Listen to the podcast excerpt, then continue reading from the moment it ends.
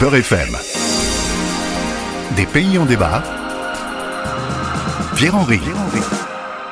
Vous vous posez parfois des questions sur l'actualité, l'histoire ou la géographie d'un pays dont l'évocation vous est parfois familière et dont le plus souvent vous ignorez l'essentiel. Un pays en débat vous fournit l'occasion d'une mise à jour en quelques minutes.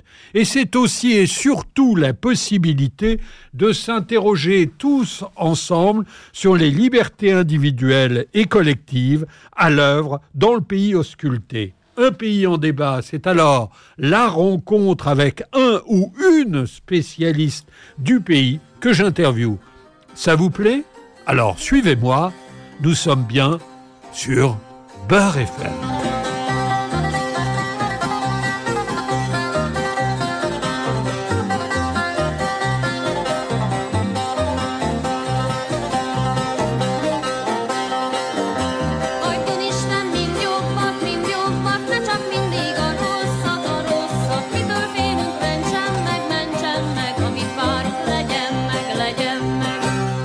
Si je vous dis que le pays du jour a comme monnaie le forint, voyez-vous de quel pays il s'agit?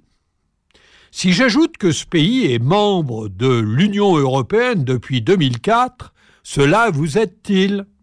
Non. Allez, encore un autre indice. Les relations qu'entretiennent les dirigeants de ce pays avec la Commission européenne sont très conflictuelles à tel point que Bruxelles gèle depuis décembre dernier une somme de plus de 10 milliards d'euros en raison des dérives antidémocratiques constatées dans le dit pays. Ça y est?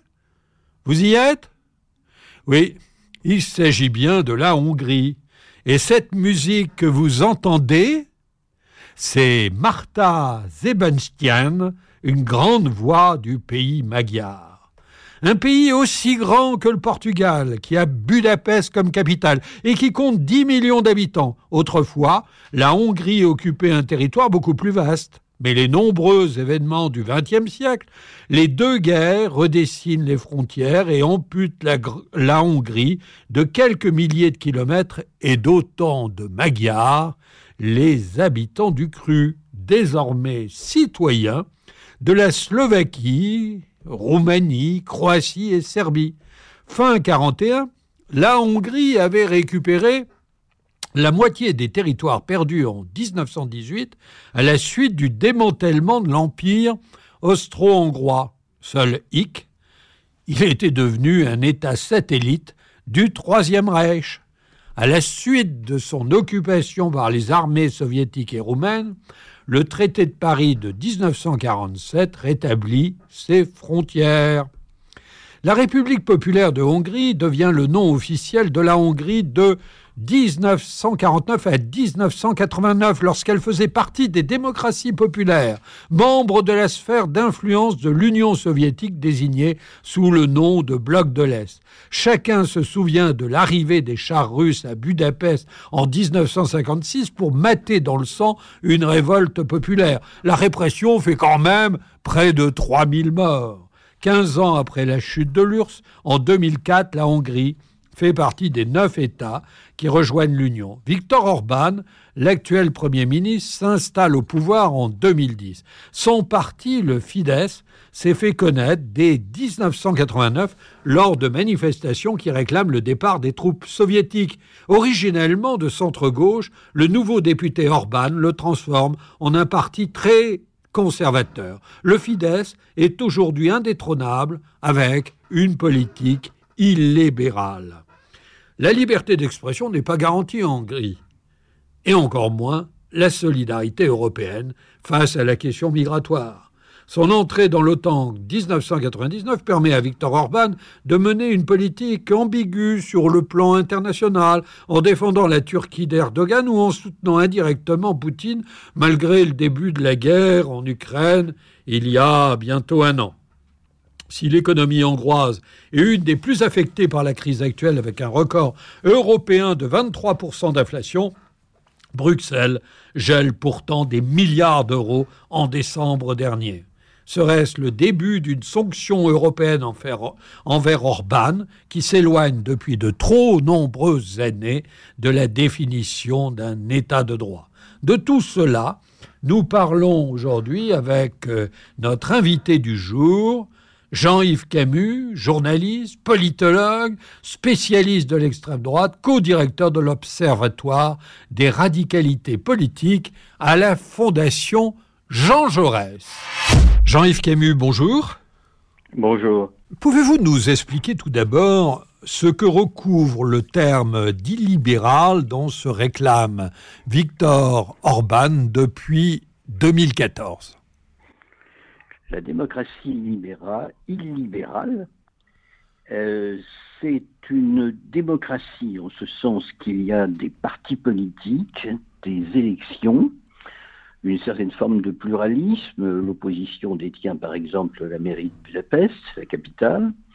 Mais en même temps, cette démocratie, elle n'est pas au service, comme dans nos démocraties libérales à nous, de la primauté de l'individu. Ce qui compte, c'est la primauté de la nation, vue comme un ensemble homogène, avec euh, des racines clairement définies, ce sont des racines chrétiennes. La, Hongrie est un pays mixte, catholique et protestant, mais ce sont des racines chrétiennes.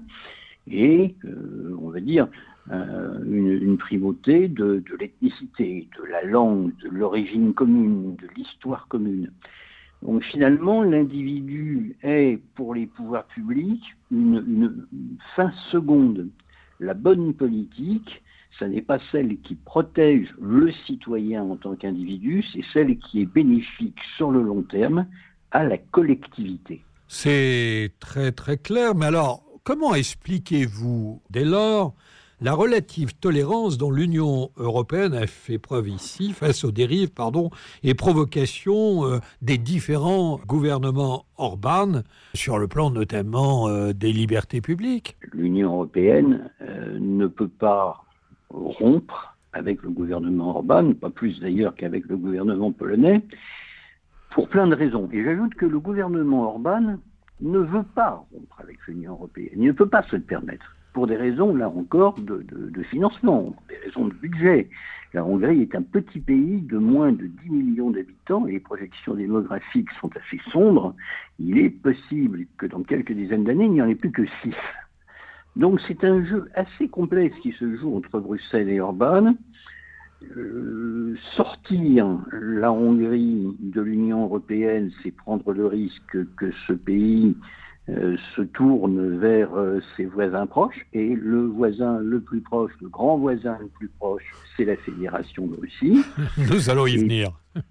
Et puis, du côté de Victor Orban, le, le vœu, si je puis dire, c'est de faire pression sur Bruxelles pour que euh, la Commission avale le plus de couleuvres possible en continuant euh, à financer la Hongrie parce qu'elle ne peut pas faire autrement euh, au plan géopolitique, mais aussi au plan symbolique, parce que y a un deuxième pays quittait l'Union européenne, ce serait non pas par référendum, Orban ne mettra jamais au référendum la sortie de la Hongrie, ce serait parce que la Hongrie serait exclue.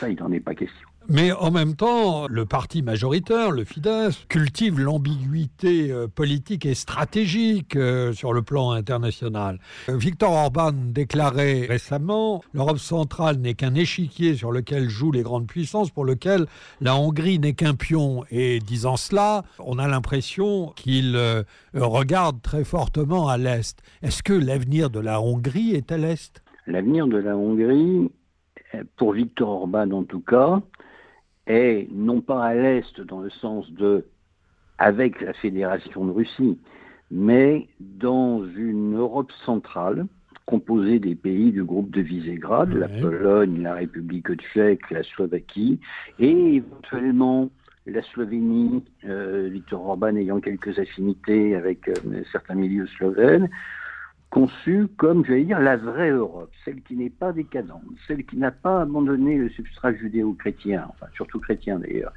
celle qui euh, reste fidèle aux valeurs de la famille traditionnelle, etc., euh, etc. Euh, ce qu'il faut bien comprendre, c'est que Victor Orban, en disant ce que vous venez de, répéter, s'adresse aussi à l'Ouest. Pourquoi? Parce qu'effectivement, il fut une époque, jusqu'à l'après-première guerre mondiale, pardon, où les puissances occidentales, y compris les États-Unis, qui ne sont pas pour rien euh, dans les traités euh, de, l'après-guerre, ont considéré la Hongrie comme bah, une pièce du puzzle et l'ont gentiment dépecé. Il faut avoir en tête l'histoire du traité de Trianon, c'est 1920. Au traité de Trianon, les Alliés, euh, la France comprise d'ailleurs, les États-Unis aussi. Oui, au moment du démantèlement. au moment du de, démanteler l'Empire austro-hongrois et de faire payer en quelque sorte la facture de la guerre aux Hongrois. La Hongrie se trouve amputée euh, d'une immense partie de son territoire. Elle avait par exemple un débouché sur la mer, sur la mer Adriatique avec Rijeka. Elle ne l'a plus. Elle perd une bonne partie de l'actuelle Slovaquie, une bonne partie de l'actuelle Roumanie et une bonne partie au nord de l'actuelle Voïvodine ah serbe qui euh, étaient composées et sont encore composées pour bonne partie de populations magyarophones. Et ce traumatisme-là je le, je le sens à chaque fois que je vais à Budapest, non pas seulement chez les partisans du Fidesz, mais euh, chez la population en général. Il y a à Budapest une union des Hongrois du monde, une union de la diaspora, qui a affiché euh, sur, son portail une carte de la Hongrie avec une légende en français. Et cette carte de la Hongrie 1920 et aujourd'hui, elle est contrebalancée par une carte de France. Et sur cette carte de France, sur cet hexagone, il y a une grande tache noire. La légende, c'est que diriez-vous si on vous enlevait tout ça? Ouais. Enfin, il faut en même temps rappeler que la Hongrie était devenue pendant la Seconde Guerre mondiale un État satellite euh, du euh, Troisième Reich. On ne peut pas non plus euh, sauter par-dessus cet élément. Mais la dernière question très rapide que je veux vous poser, c'est est-ce que Victor Orban peut jouer un rôle dans l'élaboration d'un compromis de sortie de crise dans la guerre d'occupation que mène la Russie face à l'Ukraine? Je ne le crois pas. Je ne le crois pas. D'abord, il a un contentieux avec l'Ukraine. Et ce contentieux, c'est euh, la minorité hongroise qui habite une partie du territoire ukrainien qu'on appelait euh, dans les temps anciens la Ruthénie subcarpatique. C'est une centaine de milliers euh, de magyarophones que Viktor Orban a accueillis de manière prioritaire et, sans aucune limitation. lorsque l'Ukraine a été envahie, il a décidé qu'il recevait des réfugiés ukrainiens, mais pas n'importe lesquels, quand même les Magyars. Donc Viktor Orban est un peu partie prenante, il est un peu, un peu impliqué, imbriqué dans ce conflit. Et ensuite, ce conflit, s'il se résout rapidement, ce dont je ne suis pas certain, euh, ne peut l'être que par de véritables puissances géopolitiques et militaires, ce qui n'est pas le cas de l'armée. Merci Jean-Yves Camus. Je rappelle que vous êtes euh, journaliste, politologue, spécialiste de l'extrême droite, co-directeur de l'Observatoire des radicalités politiques à la Fondation Jean Jaurès. Un pays en débat, c'est terminé pour aujourd'hui. Euh, merci à Alice Marquet et à Zora, sans qui cette émission n'aurait pu avoir lieu. C'était Des pays en débat en partenariat avec France Fraternité.